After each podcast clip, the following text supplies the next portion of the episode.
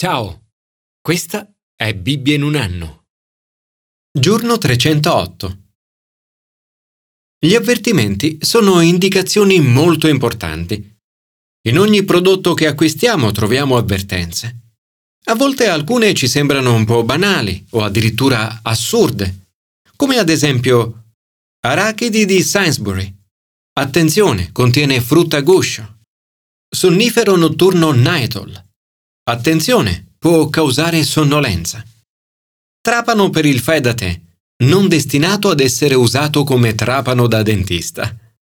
Il problema delle indicazioni banali è che possono portarci a trascurare quelle più importanti.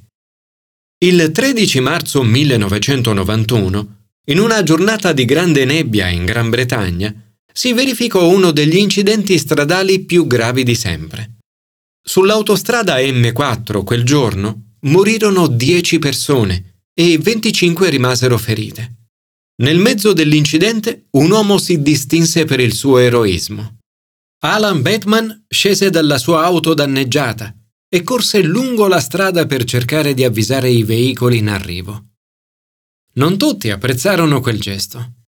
Alcuni automobilisti suonarono e proseguirono verso l'incidente. Le segnalazioni di Alan non furono solo eroiche, ma anche un grande gesto d'amore. Gesù stesso metteva spesso in guardia dai pericoli. Sapeva che avvertire le persone dicendo loro la verità si sarebbe rivelato un grande gesto d'amore. Dio ci ama. Non vuole che ci facciamo del male. Nella Bibbia troviamo molti esempi di avvertimenti e tutti derivano dall'amore di Dio per noi. Commento ai sapienziali. Avvertimenti sulla natura umana. Uno dei principi universali della vita è ciò che si semina ora si raccoglierà in futuro. Gran parte dell'insegnamento di questa sezione dei proverbi è riassunto nel versetto Chi scava una fossa vi cadrà dentro e chi rotola una pietra gli ricadrà addosso. In altre parole, si raccoglie ciò che si è seminato. L'autore mette in guardia dalla malizia. Per quanto cerchiamo di nascondere il nostro desiderio di ferire gli altri, alla fine verrà fuori e ne raccoglieremo le conseguenze. Mette in guardia poi da una lingua bugiarda. Delle altre persone dovremmo dire solo la verità a volte sui nostri avversari si è tentati di raccontare cose esagerate. Ma lo scrittore avverte una lingua bugiarda fa molti danni. Una bocca adulatrice produce rovina. Prosegue mettendo in guardia dal vanto. Ti lodi un estraneo e non la tua bocca, uno sconosciuto e non le tue labbra. Ricevere lodi è positivo, ma queste non devono provenire dalle proprie labbra. Mette in guardia dalle provocazioni. La pietra è greve, la sabbia è pesante, ma più d'entrambi la collera dello stolto. Infine mette in guardia dalla gelosia, che Shakespeare descrive come il mostro dagli occhi verdi, che si prende gioco della carne di cui si nutre. La gelosia è una forza ancora più potente e pericolosa dell'ira e del furore. L'ira è crudele, il furore è impetuoso, ma alla gelosia chi può resistere? Signore, ti prego di custodire il mio cuore, perdona i miei peccati e aiutami a perdonare coloro che peccano contro di me. Non abbandonarmi alla tentazione, ma liberami dal male. Commento al Nuovo Testamento. Avvertenze sull'immaturità spirituale. Dio desidera che noi cresciamo in Cristo fino a diventare discepoli di Gesù forti e spiritualmente maturi. La maturità richiede un atteggiamento di ascolto. Spesso però come cristiani, e sebbene Dio ci parli continuamente, siamo lenti a capire e non ascoltiamo. Dovremmo invece essere regolari nell'ascolto quando parla, soprattutto attraverso la Bibbia. L'autore di Ebrei mette in guardia i suoi lettori dall'immaturità spirituale. Essi infatti dovrebbero essere maestri, ma non lo sono ancora. Non si tratta di diventare super esperti. Chiunque sia istruito nella fede può infatti insegnare agli altri. Uno dei modi migliori per iniziare a crescere nella propria fede è trasmetterla agli altri. È per questo che ad Alfa siamo soliti invitare coloro che hanno incontrato Gesù a tornare per aiutare nel corso successivo. Egli vuole che passino dal latte al cibo solido. L'insegnamento fa parte della maturità cristiana. Li incoraggia a passare oltre gli insegnamenti elementari su Cristo. Pentimento, fede, battesimo, imposizione delle mani, risurrezione e giudizio. Si tratta di un elenco impressionante di ciò che l'autore considera fondamentale ed è una sfida per tutti noi che insegniamo nella Chiesa. Dobbiamo assicurarci di formare tutte le persone con queste cose, per poi farle passare al cibo solido. Ci si nutre, ad esempio, attraverso l'adorazione, la comunità ecclesiale, lo studio della Bibbia, la lettura di libri ispirati e l'ascolto di buoni insegnamenti.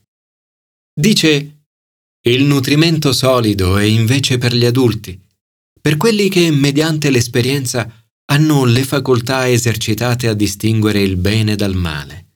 In altre parole, la maturità si ottiene con la pratica, applicando le parole di Dio alla vita. Come diceva John Wimber, il cibo solido è sulla strada. La maturità non è solo conoscenza. Si impara vivendo la propria fede. Il discernimento si impara per strada. È lì che riceviamo cibo solido. L'autore di Ebrei mette in guardia poi dal pericolo di abbandonare o rinunciare alla propria fede.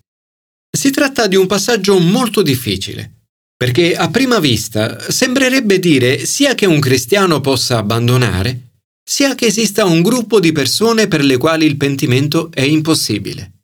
Due cose che il resto del Nuovo Testamento chiarisce non essere così. Il suo obiettivo principale è di incoraggiare alla perseveranza. La severità di questi avvertimenti rende evidente l'importanza di questo aspetto. Tuttavia, il punto sulla caduta non viene sviluppato, perché egli è fiducioso che non lo faranno. Abbiamo fiducia che vi siano in voi cose migliori, che portano alla salvezza. Infine si congratula con loro per il frutto che stanno mostrando nella loro vita.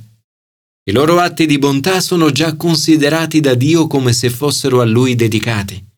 Egli li ricompenserà. Hanno iniziato bene e ora li incoraggia a finire bene. Ciascuno di voi dimostri il medesimo zelo perché la sua speranza abbia compimento sino alla fine. In genere, nella vita, iniziare le cose è relativamente facile. Più difficile invece è portarle a termine. Quando l'entusiasmo iniziale si esaurisce, continuare diviene più difficile. Richiede duro lavoro, pazienza e coraggio. Il successo, la fecondità e la ricompensa arriveranno a coloro che con la fede e la costanza divengono eredi delle promesse. Signore, aiutami a crescere nella maturità spirituale. Aiutami a imitare coloro che con la fede e la costanza divengono eredi delle promesse. Commento all'Antico Testamento. Avvertimenti sul giudizio. Avvertire le persone non è mai facile. In questo brano Dio avverte il suo popolo di ciò che sta per accadere. Vuole inoltre essere un avvertimento per le altre nazioni, per le genti che ti circondano. A Ezechiele viene chiesto di creare segni visivi per mostrare la gravità del peccato e avvertire dell'imminente giudizio che sarebbe arrivato se il popolo non si fosse pentito. Ciò che crea è a dir poco eccentrico, ma molto efficace. Rimane sdraiato su un lato per 390 giorni e sull'altro per 40 giorni. Anche oggi è così. Se le persone vedono, tendono a capire e a ricordare di più. Il giudizio è imminente, perché il popolo di Dio non agisce neppure secondo le norme delle nazioni che vi stanno intorno. Dio non minaccia mai a vuoto. Non ho minacciato in vano. Gli avvertimenti di Dio sono sempre atti di amore. Egli desidera che tutti gli uomini si ravvedano e giungano alla conoscenza della verità. Oggi siamo così preoccupati di sembrare negativi o giudicanti che rischiamo di non essere amorevoli, non avvertendo le persone dei pericoli che corrono. Ezechiele realizza tutte queste dimostrazioni visive per amore di Dio e per il suo popolo. Gli viene detto di espiare le iniquità della casa di Israele. Questo aiuto visivo è anche un segno di ciò che sarebbe accaduto. Gesù farà ciò che Ezechiele ha solo prefigurato. Gesù porterà i nostri peccati sulla croce.